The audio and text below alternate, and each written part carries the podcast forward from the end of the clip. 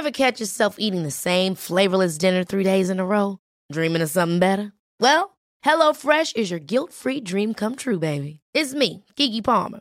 Let's wake up those taste buds with hot, juicy pecan-crusted chicken or garlic butter shrimp scampi. Mm. Hello Fresh. Stop dreaming of all the delicious possibilities and dig in at HelloFresh.com. Let's get this dinner party started.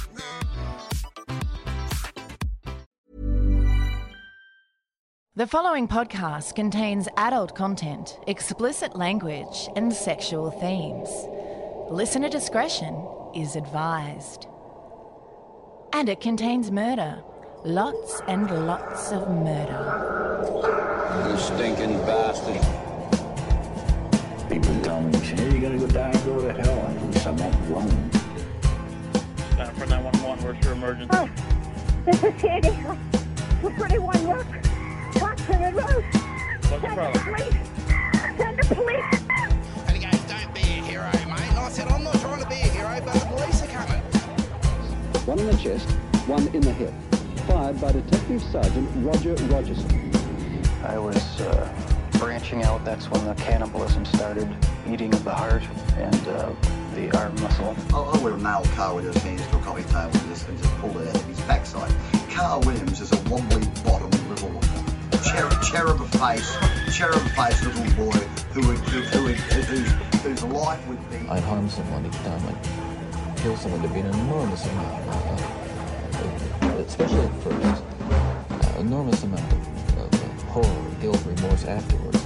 But then that impulse to do it again would come back even stronger. Daryl Lewis was a small time crook who did a big time crime. This brought him to the attention of the Finks Motorcycle Club. The then president of the Beenleigh chapter, Stephen Cranny, was a man who would not tolerate the thieving of his beloved Harley Davidson motorbike. In November 1996, 18 very hairy and very pissed off bikers descended on Daryl Lewis's semi rural property. Like a lava rain from hell, they were determined to get the bike back and reap a terrible and bloody revenge. Hi, I'm Barney Black, And I'm Tara Saraban. and this is Bloody Murder. We're a comedy true crime podcast focusing on some of the lesser known crime stories from Australia. And indeed around the globe. Being a comedy true crime podcast means that we use dark humour as a means to tell horrifying stories, but never at the expense of the victims or their families. If you think humour has no business associated with tragedy, then Bloody Murder may not be the podcast for you. Now, before we commence our sordid tales, we'd like to remind you this episode is brought to you by our wonderful and generous patrons. We've had quite a few new ones join our new fancy Patreon program, which we will thank individually after our story. If you'd like to become a patron, go to our website for details. That's bloodymurderpodcast.com. As a patron, you have access to loads of other episodes, including our revealing and full of spiders first season and ad free versions of all our regular episodes. As well as exclusive monthly uncensored patron only episodes where we really let fly. Levels above $5 receive free stickers and handmade Barney badges. And of course, you're automatically entered into the draw for our monthly giveaways. All right, Tara, let's get murdery. 34 year old Daryl Lewis worked as a motorcycle mechanic in Greenbank, Queensland, Australia. Greenbank was a good place to live, amongst the palm trees and cane toads in Australia's tropical north. Daryl wasn't a hard worker. In fact, when he wasn't taking speed, smoking bongs, and smashing beers, he was doing anything he could to avoid work. To supplement his meagre income, Daryl liked pinching shit. That's right, Daryl was into more than a bit of petty crime. He was mostly into stealing motorcycle parts, but the heavily tattooed Daryl was up for anything as long as it wasn't too violent. One stupidly sunny and cloyingly humid day in February 1995, because they're all like that in Queensland. They are, they really fucking are. Daryl was repairing a Harley Davidson for a bloke by the name of Stephen Cranny, who just happened to be the club president of the local chapter of the Finks Motorcycle Club. As Daryl was toiling away with his shifter in his hand, he wiped his sweaty forehead with his blue singlet, and a great idea popped into his head. Steal the bike, strip it down, and sell the parts, and tell El Presidente Stephen Cranny it was stolen, which wasn't really a lie. Just don't tell him who stole it. Now, this was probably the dumbest idea since the invention of the leaf blower. God, those things are annoying. Yeah, for fuck's sake, just use a broom. But one thing in the leaf blower's defense, Tara, is that it won't rain down like 10,000 sharpened bricks on your head if you steal its prize motorcycle. This didn't occur to Daryl Lewis. He spirited away the expensive and fancy Harley Davidson to a storage shed he'd rented and began stripping down the sweet ride for parts. When Stephen Cranny came to pick up his Harley, he was more than a little disappointed to find out it had been stolen. In fact, he was furious. His face went red and steam came out of his ears. Cranny loved his custom made Harley, which he was about to present at a bike show the next day, a show organised by the Finks. Cranny was sad that he couldn't show off his prized possession. This made him mad again. His face went an even darker shade of red, and even more steam came out his ears. Well, when he calmed down several hours later, Stephen Cranny wondered who would be stupid enough to steal the ride of the president of the Finks Motorcycle Club. The Finks formed in 1969 in South Australia and have since cemented a reputation for random and senseless violence in not only South Australia, but Perth and up and down the East Coast. So the Finks, not to be confused with other bikie clubs in Australia, such as the Bandidos Or Brother Speed, or the Chosen Few, they don't have many members. or the Coffin Cheaters, Or the Comancheros, or the Diablos, or the East Bay Dragons, or the Galloping Goose, not sure how they ride motorcycles, or the Grim Reapers, or the Canadian Grim Reapers, eh? Or the Gypsy Jokers, Or the Hangman. or the Headhunters, Let's not forget the Hells Angels. or the Hell's Lovers, Or the Mob Shitters. or the Mongrels, Or the Night Wolves, Fighter of the Day Wolves. or No Surrender, Or the Notorious. or the Pissed Off Bastards, Or the Road Rats. or the Road Runners, apparently they're Polish, Or Rock Machine. or the Sadistic Souls, Or the Satan's Choice. or Sons of Silence. You know, you don't hear much from them these days. Or the Florida Warlocks. Or the Pennsylvania or Delaware Warlocks. The list goes on, people. It really does. The Fink's name comes from the Wizard of Id cartoon, where the peasants often proclaim, The king is a Fink. The logo used by the Finks is of Bung, the king's jester. The pants worn by the jester differ in colour depending on the state the chapter resides in.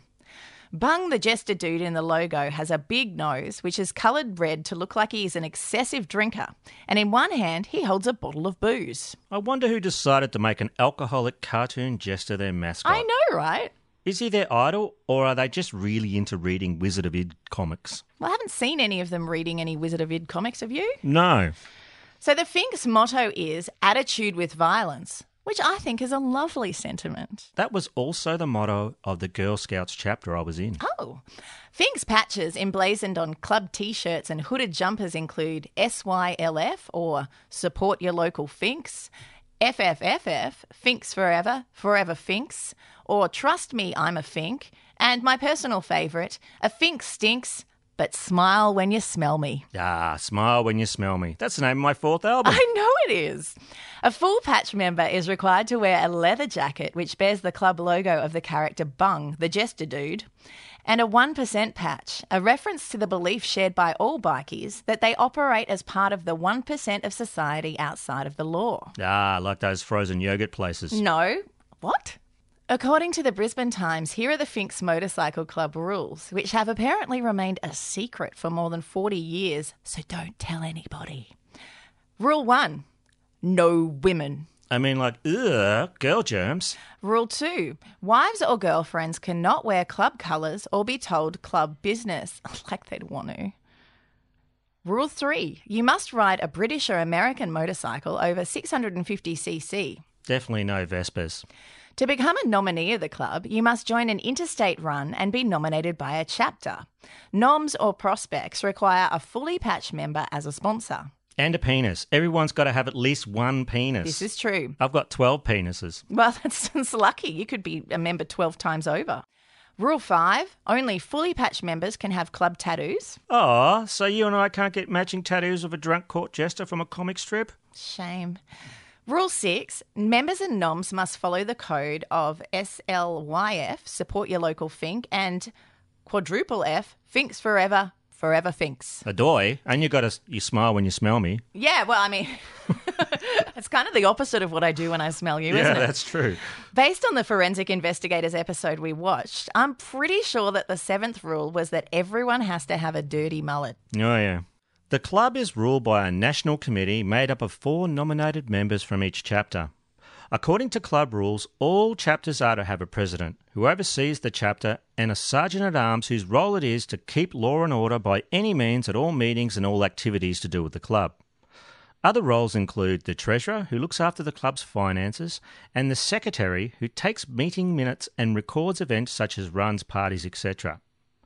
Under no circumstances is anyone to slap the secretary on the ass and demand a cup of tea. That's rule number eight. Mm, that's right. Chapters hold fortnightly meetings known as church nights. The treasurer takes dues from members, and minutes of the meetings are circulated to other chapters. So it sounds very civilized, eh, Tara? Mm. Well, it isn't. Fink's culture is rooted in obedience to hierarchy, rules, and rituals and discipline, with violent retribution for those who defy them. A builder told the Melbourne paper, the Herald Sun, that he built a stage and a bar and installed a stripper pole in a Fink's clubhouse, but he never got around to finishing the toilet and shower. Yeah, I'm not sure why he mentioned that last bit. He also told the Herald Sun that inside the club, club supporters paid $100 a month for the privilege of drinking with the grizzled Finks, paying $5 a drink no matter what they ordered. I shall have a pint of some melted gold with a sprinkle of diamonds on top, please, barkeep. I don't think that's what they meant. no? Oh, okay. The noms or prospects would run the bar, obey fully patched members, and generally behave as servants. According to the builder, it could take years before a nominee earned their full patch. Full members forked out $250 a month to wear the patch, and fees were to be paid no matter what. Fist shaking. Whoa. The builder said the chapter operated more like a cult, and the club members would be ordered to bash other members and nominees. Violent outbursts and random beatings were common on church nights, where up to 50 people gathered and got really, really drunk. They loved to bash the tourists or blow ins who foolishly thought it might be fun to drink with the leather clad bikers. So, yeah, Tara, awesome. Want to join? I can't. Not enough penises. I could. I've got twelve. I'll yeah, give could you a I, few. Could I borrow a couple of penises, Sure, please? And we'll go drink with the Finks. What could possibly go wrong? President Cranny gave the task of locating his motorbike to Steve Avis, his sergeant at arms at the Finks. The Finks didn't have an ideal relationship with police. In fact, it had always been a tad strained. Contempt and vitriol was all they had to offer the Queensland Police Force. It has been reported that many Finks members would go with hostility rather than civility, refusing to answer questions or cooperate with police in any way. Oh, I don't answer questions. Yeah. Other members were a bit more open with their hatred of the cops. Profanity laden outbursts, intimidation, and violence were more common when it came to any interactions with the Popo. Just a few months before Cranny's bike got pinched, Steve Avis had a run in with police. They had responded to a disturbance call at the Eagle Heights Hotel. Steve was allegedly immediately aggressive and told the officer to fuck off, twerp. So, yeah, the Finks thought it best to handle the stolen motorcycle in house. I can see why. It took over a year to track the missing bike down. On November 25th, 1996, word got to Cranny that his sweet ride was in the possession of his old mechanic, Daryl Lewis, and that he had it stashed in a rented storage shed. Daryl lived with his brother Scott and friend Paul Schultz at a semi rural house at Greenbank, which is around 39 kilometres south of Brisbane. Fink scouts were sent to surveil the property that very day. With the reconnaissance completed, plans were made. Devious plans. Dastardly plans?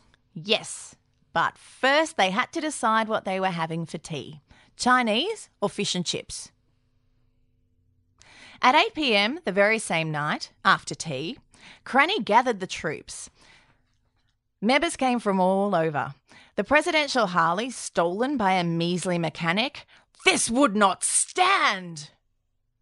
All in all, 18 bikies answered the call, including Sergeant at Arms Steve Avis, Jeff Nelson, Glenn Laycock, Lou Stokes, Mark Gibson, and Stephen Smurf Meyer, amongst others. They gathered together in five vehicles at a park near Daryl Lewis's property. The sergeant at arms of the club, Steve Avis, whose elected role involved keeping the peace, informed the men in no uncertain terms that no one was to be killed. Nevertheless, the men were armed with baseball bats, chains, knives, pistols, and sawn off shotguns. Yeah, there was also possibly crossbows, nunchucks, a trebuchet, and an Iron Maiden, just to make sure. Oh, yeah, you got to be sure. Disposable latex gloves were given to each member to wear. The posse of 18 bikies travelled in a convoy to Daryl Lewis's house. It was Stephen Cranny who politely knocked on the door. Daryl's housemate Paul Schultz answered. Uh, yeah? Can I help you? Is Daryl home? Yeah, nah, he's out. Sorry, don't know when he'll be back, eh? Do you mind if we come in and wait? Before Paul could answer, 18 bikies began filing into his house. Rightio, Paul. We're not here to hurt you. Just do as you're told and you'll get through the night unharmed. Your housemate is in a bit of shit, and there are a few people here that want to go him. Paul was told to sit back on the couch, watch TV, and don't look at them. Yeah, actually, they told him to look at his dick. After a few minutes, Paul was told to lock up his dogs and then resume looking at his dick. The Finks then ransacked the house in search of the keys to the storage shed they believed contained the Harley. When I say ransacked, Tara, I mean destroyed. Furniture was smashed, cupboard doors ripped off, mattresses slashed, and toilets kicked in. They even busted holes in the ceiling and made like meerkats, poking their heads up into the roof cavity and having a look around. No. After about an hour of tossing the place, a promising set of keys was located in the roof. Mm. So that was worth it. Yeah. Just moments after that, Daryl and Scott Lewis pulled into the driveway in Daryl's beat up Holden Commodore. As they alighted the car, the Lewis brothers were quite disturbed to see they were surrounded by 18 very hairy and very irate motorcycle enthusiasts. Scott took a few steps back and then grabbed an iron bar he saw on the ground. He said, Who the hell are you and what the fuck do you want? He quickly dropped the weapon after Cranny pointed a pistol at his head. The president of the Finks Motorcycle Club turned to Daryl and said, Remember me, Daryl? Where the fuck is me Harley, you little cunt?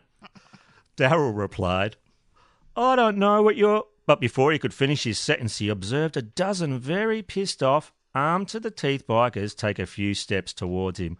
Okay, okay, I'll tell yous. Daryl then explained where the storage facility was located and confirmed the keys that they'd found would open it indeed. Daryl also told them that it wasn't a 24 hour facility, which meant that the bike could not be retrieved until the morning.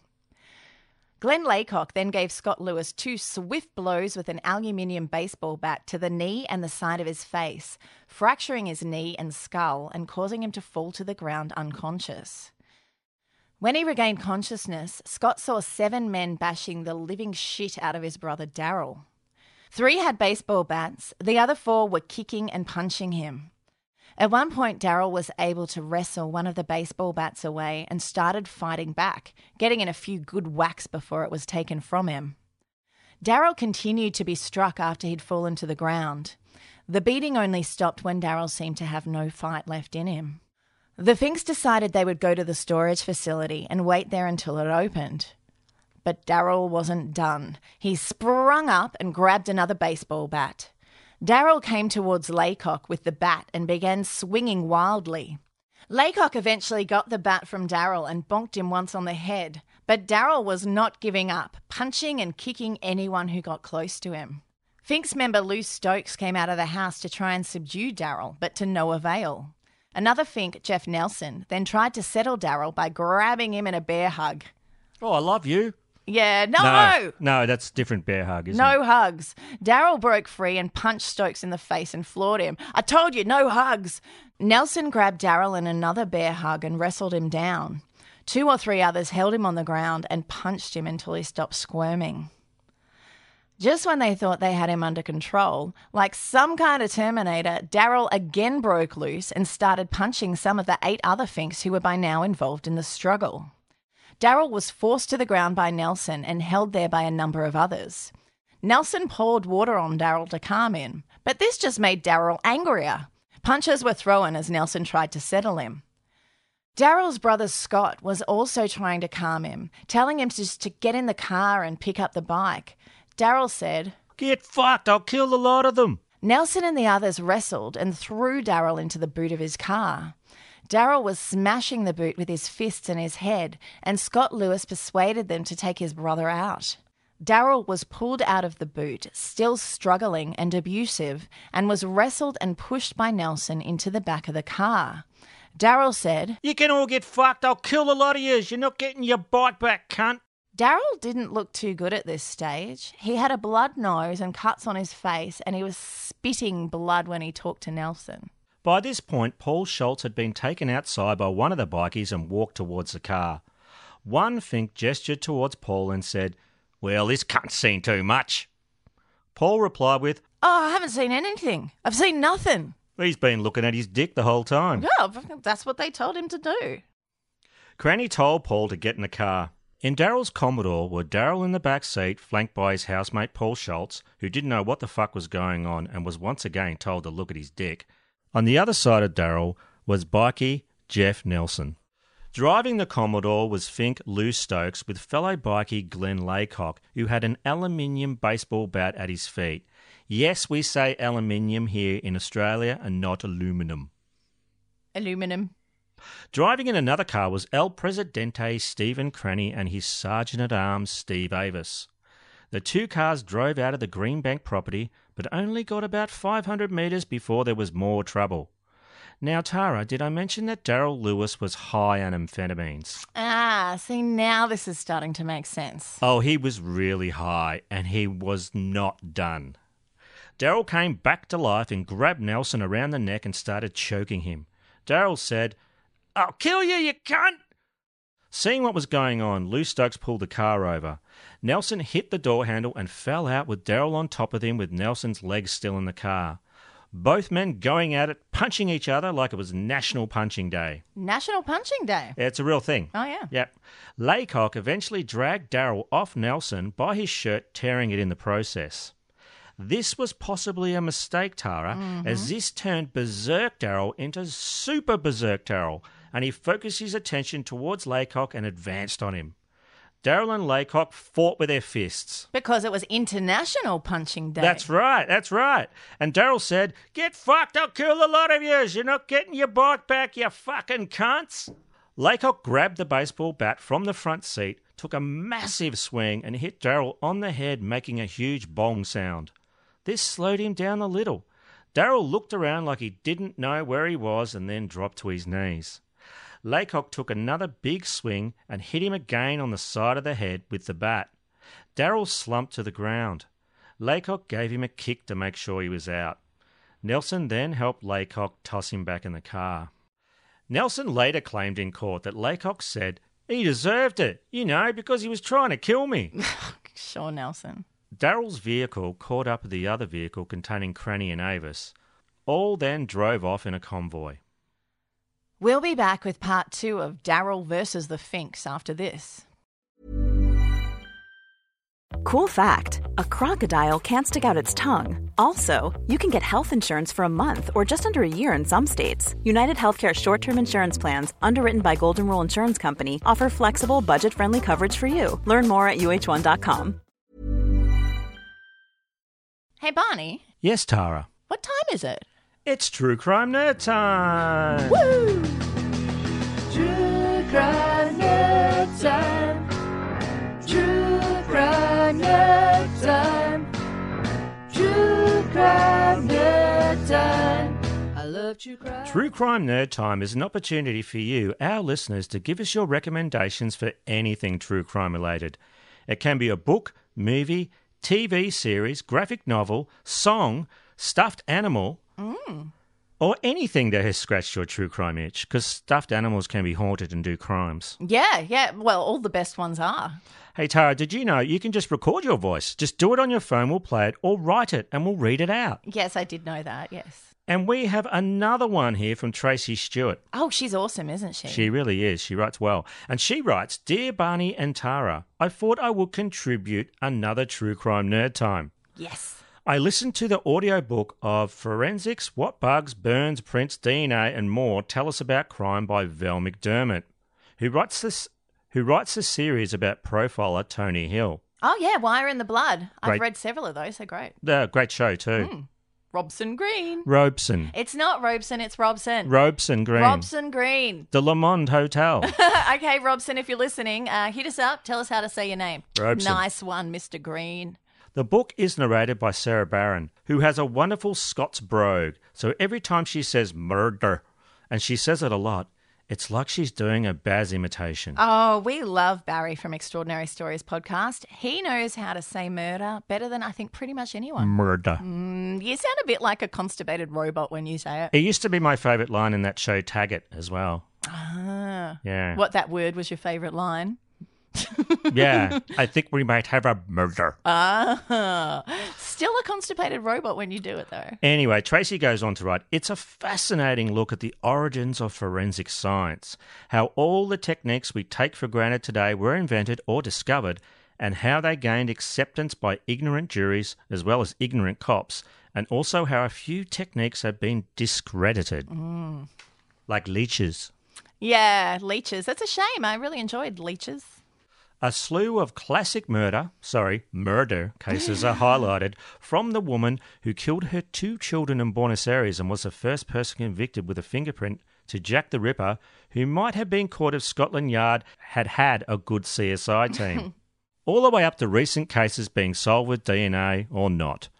One of my favourite bits was when McDermid brought in the nutshell studies of unexplained death, which I always mean to spend more time looking into. I love this book and want more. And you shall have it. Have you been good, Tracy? She has, she hasn't has she? been good, yeah. Uh, she writes, she closes with, I just want to thank you both for making me laugh when I need a laugh, and also for how fierce you both can get about what victims go through. I love it when you get serious, but also Sexy Barney and Russian Tara give me life. You're pretty great. Don't let any of the pricks tell you otherwise ever. Much love. Hey, baby. Adios, Tracy Stewart. Thank you, Tracy. Maybe we share a bottle of vodka sometime and compare our dirty pillows. Ah, thanks, Tracy. I'm sure that will happen. Um, oh, yeah, bring it. Just hit me up, girlfriend. that book was Forensics What Bugs, Burns, Prints, DNA, and More Tell Us About Crime by Val McDermid, the details of which will be in the show notes. Now, if you'd like to submit a true crime nerd time, visit our website, bloodymurderpodcast.com, for instructions on how to contribute. We really do need you to send some in. I'm, I'm running low. Yeah, I mean, Tracy's pretty awesome, but she can't write all yeah, of them. she can't write them all. No. Unless she wants to. Well, I mean, I'm feel all right free with that. to. and now we've got our Tracy time, nerd time. Tracy crime, nerd time. Tracy Crime Nerd time. I like it. Hello, everyone. Let me tell you about the Apple for the Teacher podcast. I'm Anna Thomas, a teacher and your host. So, you're probably thinking it's about reading, writing, and arithmetic, right? Well, think again. It's a fresh take on true crime, where you wouldn't expect to find true crime. In schools, yes, schools. I will share with you the tragic and shocking stories I have uncovered in my own profession. You will hear stories about murder, abduction, school bus hijack, student disappearance, suicide, kidnap and ransom, school camp tragedy, the list goes on. So, if you're looking for something a little different in the true crime genre, then Apple for the Teacher is for you. So join me as I present the bad apples. But until then, remember to be a good apple. So, Barney, this year's been a bit frightful, hasn't it? We've had the bushfires, we've had the floods, and now we have the toilet paper crisis. I know, I'm wiping my bum with telly hose. Yeah, I know. So, yeah, it's been a pretty stinky year. Tara, it's only March. Oh, well, you know, times are tough for a lot of people at the moment, Barney. Life's busy, and, well, unfortunately, it isn't always great. Well, luckily, we're both big believers in therapy, but finding the time to go can be a problem. If you have something that's interfering with your happiness or preventing you from achieving your goals, BetterHelp Online Counselling is there for you. BetterHelp offers licensed professional counsellors who are specialised in issues such as depression, stress, anxiety, relationships, self esteem, and more. You can connect with a professional counsellor in a safe and private online environment, and anything you share is confidential. Oh, and it's just really convenient. You can now get help at your own time and at your own pace. You can schedule secure video or phone sessions, plus chat and text with your therapist. Because sometimes you just don't want people to see your face. You Oh, know? God, like all the You're time? much better just chatting, you know, Mm. online, you know, like the with the keyboard. I do my best work blindfolded. If you're not happy with your counsellor, you can request a new one at any time at no additional charge, which is important. You need to be able to gel with them, you know? That's right. It's a service that is available worldwide, and you could be communicating with a counsellor that really suits you in under 24 hours. Also, it's a truly affordable option, and as a Bloody Murder listener, you get 10% off your first month with the discount code Bloody Murder. So why not get started today? I can't think of a reason. Go to betterhelp.com forward slash bloody murder. Simply fill out the questionnaire to help them assess your needs and get matched with a counsellor that really understands you. That's betterhelp.com forward slash bloody murder. With the discount code bloody murder, one word. Now for the conclusion of Daryl versus the Finks. Returning to the back seat of the Commodore, Paul Schultz noticed Daryl's hair was heavily matted with blood. He gurgled when he breathed, and he'd lost control of his bowels. Nelson asked Laycock, What'd you do that for? What'd you bring the bat for? Oh, if I'd brought a gun, I would have blown his head off. Laycock replied. Daryl regained consciousness. Paul Schultz could hear his breathing was laboured and that there was fluid in his windpipe.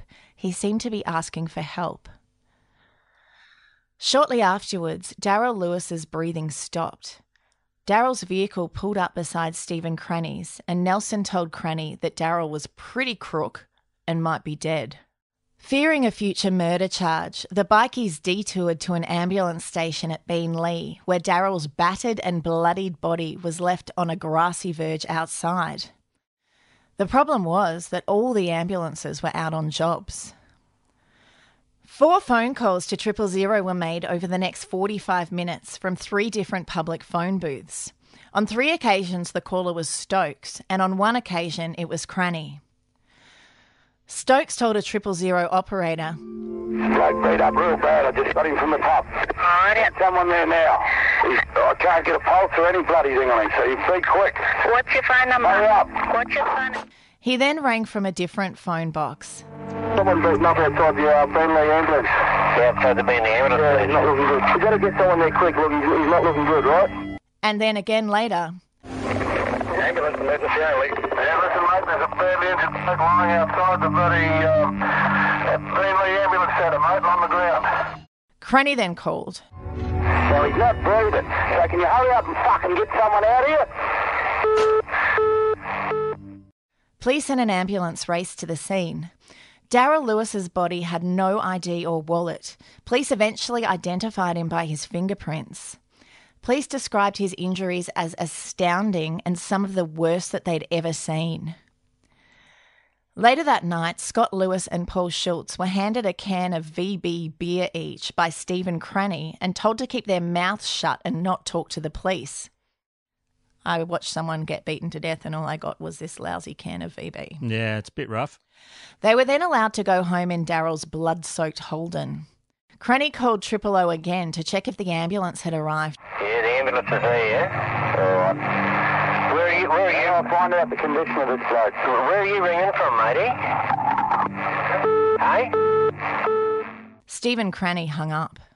A post mortem examination on Daryl Lewis revealed injuries including multiple lacerations and bruises to the face, skull, arms and hands, body, and tram track bruising to the legs and buttocks.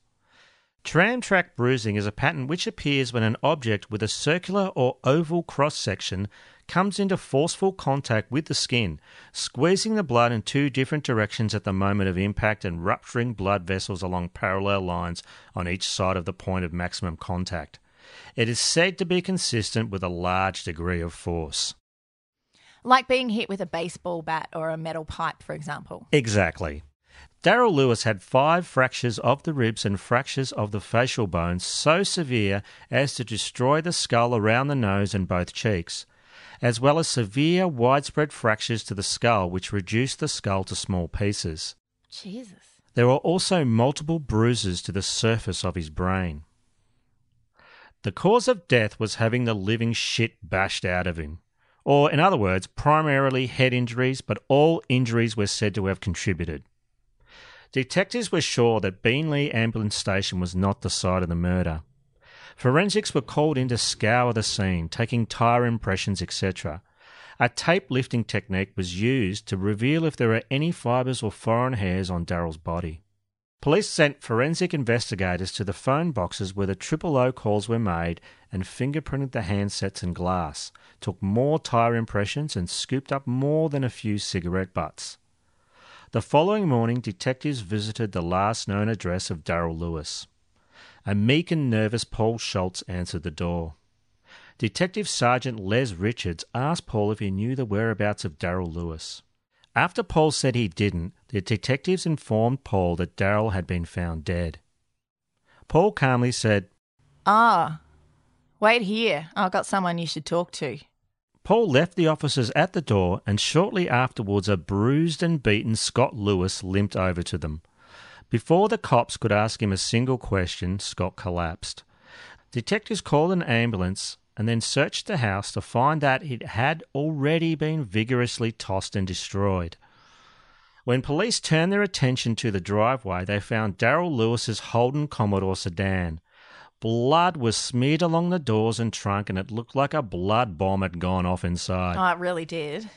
The bloodstains included impact spatters, contact smears, and cast off patterns. Oh, yeah. Look, it would have given Dexter Morgan a boner for sure.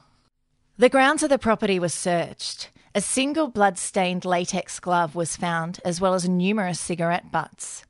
The yard was littered with bloody objects, dozens of footprints, and several different tyre impressions. Hey, baby, I'm a tyre. Uh, that was a good one. Good tyre impression you got there, Barney. Thanks. Police checked CCTV in the vicinity of the Beenleigh ambulance station on the night of the murder and found footage from a mobile service station just metres from the ambulance station. It showed Daryl's car driving past and then a few minutes later going past again in the opposite direction. Detectives tried to interview Paul Schultz and Scott Lewis, but both were shit scared and weren't talking. Detective Superintendent Mike Condon spoke to Paul and tried to convince him that he was better off being on the side of the police and that he should be working toward being what a member of the public should be, rather than having a gang chase him for the rest of his life. This seemed to work. Paul, now believing he would be safer if he cooperated, opened up to detectives. Although Paul told them the whole story, he could not identify the assailants as he was looking at his dick the whole time. Good old fashioned police work and forensic evidence would be what solved this case. One thing Paul Schultz had told detectives is that the gang had been wearing latex gloves. The glove found in the driveway at the scene was turned inside out and checked for fingerprints. A latent print was found and matched to Steve Avis, the sergeant at arms of the Finks Motorcycle Club. Avis's DNA was also found on cigarette butts dropped in the Greenbank front yard. Daryl's brother Scott was the next to open up to detectives. With his information, police searched Daryl's storage shed and found the stolen motorcycle, or what was left of it. These parts were then traced back to Fink's president Stephen Cranny. The Finks Motorcycle Club was put under surveillance and the comings and goings videotaped. From the video, Scott Lewis was able to identify many members of the 18 who'd been at his Greenbank home on the night of the murder. On December 18th, 1996, 50 cop cars rolled out of Logan Police Station in dawn raids. Many doors were broken down and dozens of Finks members were hauled in. Cranny told police at the time, I know nothing about it, so there's no use having an interview. It didn't matter. Stephen Cranny, Steve Avis, Jeff Nelson, and Mark Gibson were charged with murder. Knowing loose lips sink ships, the code of silence held up and nobody was talking. But police had obtained their mobile phone records. This showed the men all calling each other on the night of the murder, and the cell towers the phones were pinging off gave police their locations. This revealed the entire gang moving between their clubhouse, the Greenbank property where Daryl Lewis lived, and the Beenleigh ambulance station. What police didn't know was what role each Fink member had played, and more importantly, who struck the fatal blows.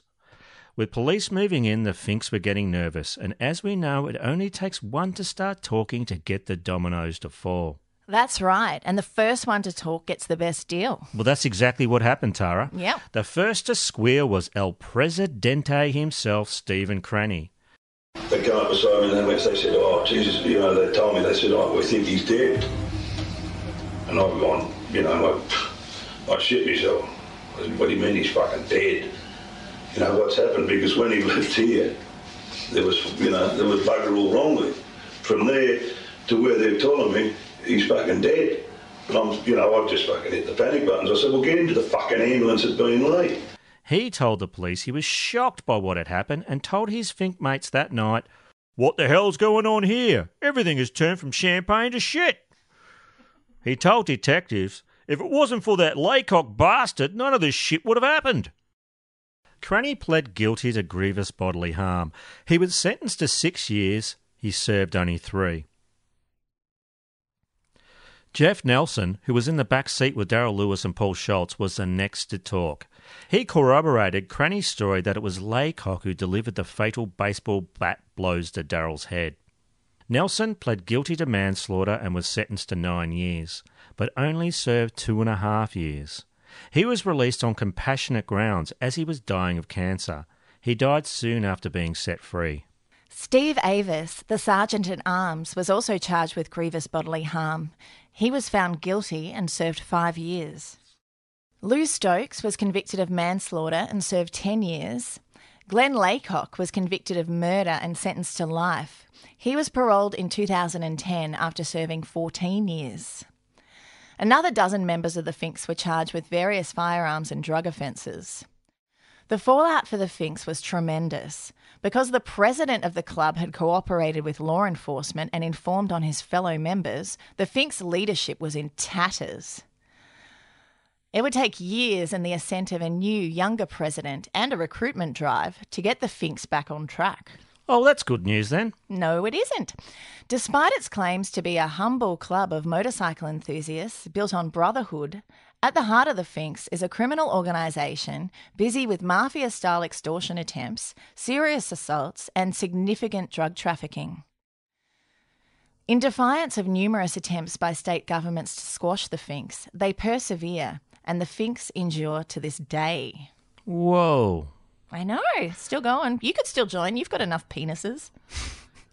Is 12 enough? Yeah, I hear that 12 is enough. Yes. Yeah. Yeah, cool. That well, what a story. Hey, you know, we covered another Fink member back in episode 28, Christopher Hudson. Do you remember that? Yeah, I do remember that. Uh, he was a nasty piece of work. Yeah, that's right. Uh, in it, the 2006 Ballroom Blitz, um, he defected over to the Hells Angels, and that made a shootout between the Finks and the Hells Angels. That was at a kickboxing tournament on the Gold Coast. Of course it was. Hudson got shot and stabbed that night. Unfortunately, he survived. Mm, yeah. Because the next year, ice and alcohol fueled, he shot a solicitor dead and nearly killed an exotic dancer and a Dutch backpacker in Melbourne CBD after stumbling out of a strip club. That was an awful one. I know. I, I it's like um, I can't believe motorbike clubs are fighting over that guy. He was a nightmare. Oh, here's here's the kicker. Before surrendering to police, a club tattoo was burned from his forearm with a blowtorch by the Hells Angels because he made the club look bad. God, well, yeah, Kate Hudson, the actress, had to change her surname because he made everyone with a surname Hudson look bad. How do you make the Hells Angels look bad? By doing that. I think it goes right back to the, when they did um, security for that Rolling Stones concert, and, and, and someone died. Anyway, there are a lot of stories associated with these uh, with these biking clubs. I gotta Yeah, say. yeah, there are. Um, hey Tara, Yes, Barney.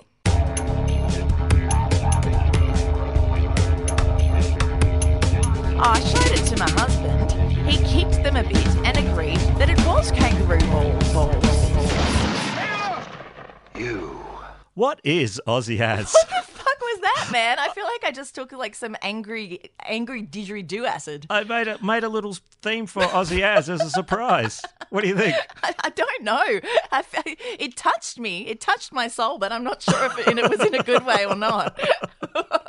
So yeah, what is Aussie As? Aussie as are tales of criminal stupidity and bloody legends with a quintessentially Australian flavour. Uh, would you like to hear one? I would. This I one's would. definitely about criminal stupidity for those Ah. playing along at home. For reasons we don't quite understand, the worldwide outbreak of the coronavirus has caused many Australian people to stock up on toilet paper like they're about to live underground with rampant diarrhea for the next 4,000 years. Although toilet paper hoarding is happening in other countries, it doesn't seem to have reached a nationwide crisis like it has here. Seriously, you can't get the stuff anywhere anymore. One of our listeners, Joy Amelia, referred to Aussies as a bunch of bum obsessed nongs in our Facebook group, and she's not wrong. She's not wrong about the bum obsessed nongs. Aussies have been panic buying the bum wad as much as they can fit in their shopping trolleys and cars in fear that the coronavirus will cause an end to civilization as we know it. And we won't be able to stop pooing. well, yeah, apparently. This has left many store shelves empty and caused Woolworths to ban shoppers buying more than four packs of toilet paper at a time. Well, Tara, you can't ride the bog train without a poo ticket. Oh, yeah, the ticket inspectors will get you. So, this is in spite of the fact that there have been no warnings about a shortage of lavatory paper, and the virus doesn't cause those infected to go to the toilet more than usual. Like, what the hell? Sustainable toilet paper company Who Gives a Crap, great name, has claimed that purchases of toilet paper have increased by 800% in response to the 42 confirmed cases of the virus in Australia. And you know what else? This shit is even turning violent. There was an altercation at a Westfield Woolworths in Parramatta in Western Sydney yesterday, in the toilet paper aisle, of course. A witness told the Daily Mail Australia, Oh, yeah, there was a fight over toilet paper. You could hear the commotion coming from down the end of the aisle. There was a knife pulled, and the people started running around. It was all over in a few moments. Security were here, and police came and talked to a woman. According to police, no one was injured and a woman was being interviewed by investigators. Six officers attended the scene. They probably had to drag her away from the toilet paper aisle as she was screaming, You'll have to pry this toilet paper from my cold dead hands, you bastards! Oh, this wasn't the only incident either. A New South Wales man has been tasered by police after getting into an argument with staff over toilet paper at a store in Tamworth. A New South Wales police spokesperson told 9.com.au police have been told a 50 year old man began to argue with staff members and another customer. He threw a box of tissues at a staff member and tried to choke a customer. When the police came to question him, he attempted to put one of them in a headlock before grabbing for another officer's gun. All of this over toilet paper, Barney. First, you get the toilet paper, then you get the power, and then you get the women. Well, that explains it a little. Now, some greedy fuckers are taking advantage of the situation and they're selling toilet rolls online for exorbitant prices. No joke, one roll went for $1,000 today on eBay. Exorbitant prices. I like that. A thousand dollars for a roll of bog paper. This actually happened.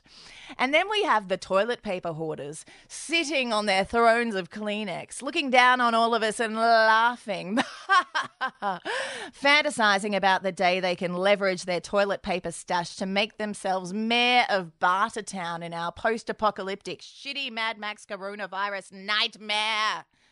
Now, leave it to the rambunctious geniuses at our beloved NT News to come up with a solution. Yesterday, they tweeted Breaking, we are printing a special eight page lift out of toilet newspaper tomorrow in case you can't find any at the shops. Hashtag coronavirus, hashtag toilet paper crisis.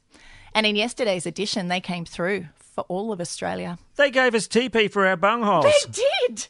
The front page of the paper said, Run out of loo paper? The NT News cares. That's why we've printed an eight page special lift out inside, complete with handy cut lines for you to use in an emergency. Get your limited edition one ply toilet newspaper sheets here. The NT News toilet paper was white with like a little Australia shaped markings on them. So it's almost like wiping your bum with the Australian flag. Uh, that's not against the law here. In fact, they encourage it. That's not true. so, yeah, thanks to the NT News, I do have a square to spare. So we survived the bushfires in January and the floods in February just to end up with a toilet paper crisis in March. I am scared to think about what April will bring. I'm using cigarette papers. Yeah? Yeah. For your bunghole? Yeah. They're not very big though, are they? no, they're not. Uh, they're, they're not very absorbent too. No. This brings us to the end of another episode.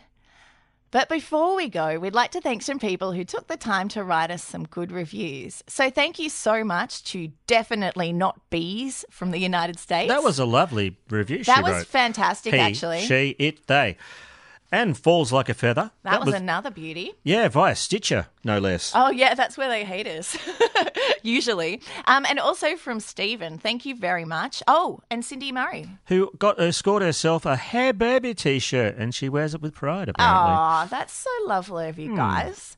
We'd also like to thank our Facebook moderating team and wish Holly Marie the best uh, as she stepped down as a moderator after, well, nearly three whole years. So yeah, thanks, so thanks so much, Holly, for all your hard work. Yeah, and your dedication. Thank you.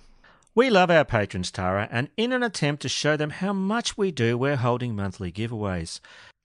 February's lucky winner of the set of funky Bloody Murder fridge magnets was the wonderful Heather Ignash. If you're listening, Heather, I want to see pictures of them on your fridge.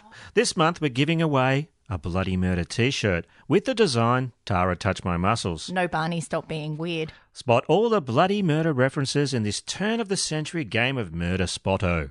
To have a chance to win, just join our Bloody Murder Patreon at a level of $5 or above. Now, we've had a bunch of new bloody legends join our Patreon program. So thank you so much to Charlie Childress. Alison Cunningham from the Resolved Mysteries Oh, I love podcast. them. Karen Duncan, Philippa Willits, Evelyn Reese, Kieran, Vicky Robin, Francis Hall, Tom Welmer from the Creativity. Oh, okay.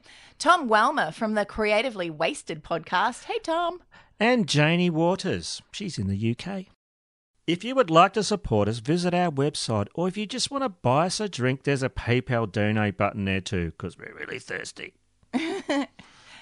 Uh, so who's buying the drinks this week? Well, it's Dawn. Thank you, Dawn Harrison. You are very kind. Thank you.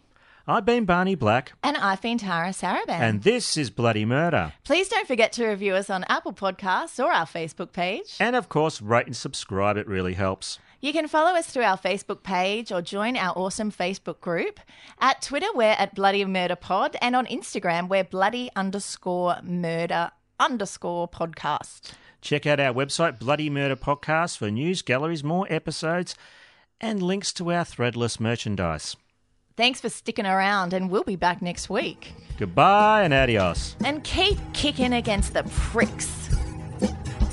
Hey, baby, I'm a tire. whoa, whoa, whoa, whoa. Hey, so all right, we need to um figure out how what our resources are for bloody murder. So at home, I have eight and a half rolls of toilet paper, two boxes of tissues, and one um like paper towel thing. What do you have? I've got a four pack of telly hose. Well, a five pack, but I've used one. Okay, no, you've got toilet paper. I saw some. Actually, I've got stacks. Ah, so Barney, you're going to become the mayor of Bartertown, huh? I am. hey, all hail, Mayor Barney. Well, you know, want to see his his impression of a tire? Well, I didn't know this was coming, by the way, but I lost my car a couple of weeks ago, and on the last shopping trip I did, because that's a pain to carry, toilet rolls. I bought heaps, Yeah. Bow down to Barney, I say. and I'm willing to sell them. Yeah, thousand dollars a bog roll, mate. That's a square. Oh, well, yes.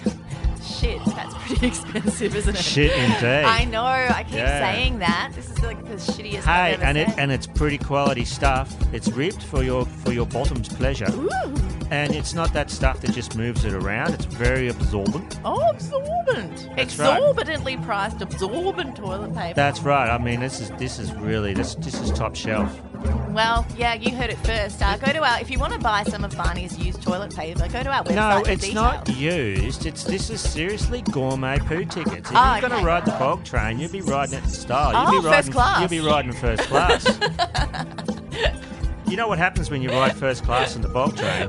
Someone comes over and offers you a glass of champagne. Oh, but if you're not careful, it can turn from champagne to shit real fast. Oh, well, well, this is what we've learned today, right? Uh, we, we definitely learnt that. oh, yeah. Hey, so we had to, um, we had to, unfortunately, we had to make a complaint to HR, which is my dog Pop, and we had to fire our geography editor because they made a mistake in the most recent episode. Yeah, it was uh, South Carolina, not North Carolina. Yeah, so um, And bye, we're sorry, Gavin. And we're sorry to South Carolina and North Carolina. We're just sorry, just generally yeah, speaking. but look, it, the problem has been dealt with. Yeah. They've been fired. Yeah, Pop fired him, and now um, bloody murder team. We are down to only forty-two people. Yeah, only working on 42 researchers now. and writers, accountants. Oh well, the lawyers, of course. Let's not forget the lawyers. Uh, social media uh, managers, style guides. I mean, we've got to look good. yeah, at all times. I mean, I look stunning right now. Hey, you do you can think? hear it. Do you think these jorts are just off the shelf jorts? You- They're not. No, those are designer jorts. And These are also, designer you kind jorts. of picked a bad time to be making jorts out of paper mache toilet paper, didn't you? Well, I can because I'm. I'm And you you're know, the king of Bartertown. That's right. First you get the toilet paper, then you get the power, then you get the toilet paper jorts. Hey! Hey! Before Paul could answer, 18 bikies began filing into his house. Into the It came filing out of my mouth like fucking Oh, filing out of your like a- ass. like a diarrhea waterfall. I gotta, I gotta not go overboard on the swearies, or underboard. I gotta get the exact right amount of fucks. I'm not sure how many that is, but you know, too many fucks. Tara swears too much. Too few fucks. Tara doesn't swear enough. yeah, it's got to be just. It's like a fucking bowl of fucking fuck porridge, isn't it? For I- Goldilocks. Well, well, yeah, it is a bowl of fuck porridge, but I have to walk the fuck tightrope over the bowl of fuck porridge, and I'm like, oh, man, whoa, Yeah. whoa, whoa. Uh, did Ah. I say cunt enough? Oh, did I say cunt too often? and when a listener eats the bowl of fuck porridge, you got to go, oh, this is just right. Yeah, it has to be just Yeah, right. yeah. And then they've got to lie down in the fuck bed, and that's got to be just right too. Oh, that kind of didn't come out right, did it? Mm, I know, I know. Maybe sitting in the fuck chair was a better way to look at it. And the cunt bed? No, no, that. that, that After they've eaten their bowl of fuck porridge, and it's just right, they've got to take a nap in the cunt bed. And that's got to be just right as well. yeah. Well, don't they start off sitting in the shit chair? Ah, the shit chair. Yeah. So it's it's a gateway drug to the fuck porridge, Oh, yeah. and then comes right. the cunt bed. Of course it does. Duh. it makes perfect sense. Trust us. We're doctors. A slew. A slew. Hmm? A slew. You can't make slaw without slew. I like coleslaw. Yeah, you would. Why? Because it goes with sausages. Does actually. Yeah, And chicken. Yeah, there you go. Chicken eating motherfucker. It's true. Yeah, that's not a lie. I admit it. Four phone calls were made to triple fuck. Triple fuck. Hey, fuck, fuck, fuck, fuck. Fuck, fuck, fuck. Oh, yeah. I can't even Triple do fuck. Triple fuck, fuck, fuck. I did a bonus I'm fuck. just going to call triple fuck. Fuck, fuck, fuck. Hello, how can I help you? Fuck, fuck, fuck. Mm. Oh, we'll be right there. Fuck, fuck, fuck. Mm. Police sent forensic investigators to the phone boxes where the tr- tr- triple triple fuck calls were called. fuck, fuck, fuck, fuck, fuck, fuck. Look at him, he's got the business box there. Oh, he He's likes getting- the he business like- box. He likes to tussle with the business box. Yes, you know, the business box is for business. It's not for good times. It's for business and working. It's not for partying. It's not the party box. It's the business box. What's the company policy on that business, business Tara? Uh, the company policy is that the business box is for business only. And if you want to party, you need to do it off the work premises. No partying at work. Photocopying your ass? No, not on the work photocopier. No, because that's for business. So I have to photocopy my ass on my own photocopier at home. Look, what you do on your own photocopier in the privacy of your own home is your own business. Okay, it's not it's nothing to do with the, the business photocopier, but your own personal photocopier is your business. It's not the business's business. Sorry, that's not very clear to me. Can you explain it to me again? Okay, so Barney, I think that maybe it might be a good idea if you were to listen very carefully. Although Paul told them the whole story, he could not identify the assailants as he was looking at his dick the whole time. Which one? Oh no, he only had one. It's you. Bunny Bunny Multi Dicks is the one that has all the dicks. Hey, baby, I'm Bunny Multi Dicks. I got two cakes and a whole lot of dicks. Which one you want a piece of? hey baby, I'm a police tire. Woo, woo, woo. That's the sound of the police tire. Oh, oh no. Oh, we're immature, but at least we're old. yeah, that's right. Cranny pled guilty to Cranny. Cranny is right. Yeah, you were correct. That's Yeah. what that's why you were surprised. You're like, oh god, I was right about something. I got a cranny in my granny. Yeah, just show us your granny cranny. Or you want to see my apple or the mother of my mother? I want to see both. You want to see the mother of my mother eating an apple? Ooh, I would pay good money, cranny. It's a green apple, which, by the way, in, in, in the scale of the most bitter apples, Mm. the, the Granny Smith is the most bitter apple. Yeah, yeah. Thank you for that, Cranny. That was very educational. Um, I I no longer doubt why you were ever the president of the Finks because you know what the Finks know a lot about apples. Would you like to hear my t- tire, tire impression? hey, baby, I'm a tire. roll, roll, roll, Roll, roll, roll. oh, I'm feeling a bit flat today. roll, Roll, roll, roll. roll. That's a flat tire. Roll. Been a spare all my life. Never actually been on a car. Oh, we can't have women in the club. They'd ruin everything with their vaginas. We love our patrons, so Tara and I to attempt. We are we love our. We love sentences. We love sentences, But we can't I fucking can't- say them. I, I, English is a second language. Farts is your first language. Oh come on! Smile when you smell me.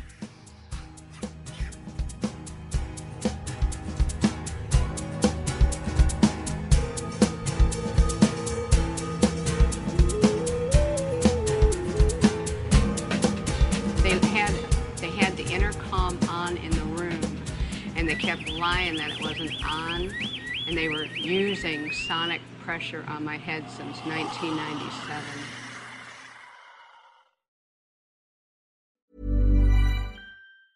Ever catch yourself eating the same flavorless dinner three days in a row?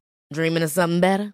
Well, HelloFresh is your guilt-free dream come true, baby. It's me, Keke Palmer. Let's wake up those taste buds with hot, juicy pecan-crusted chicken or garlic butter shrimp scampi. Mm.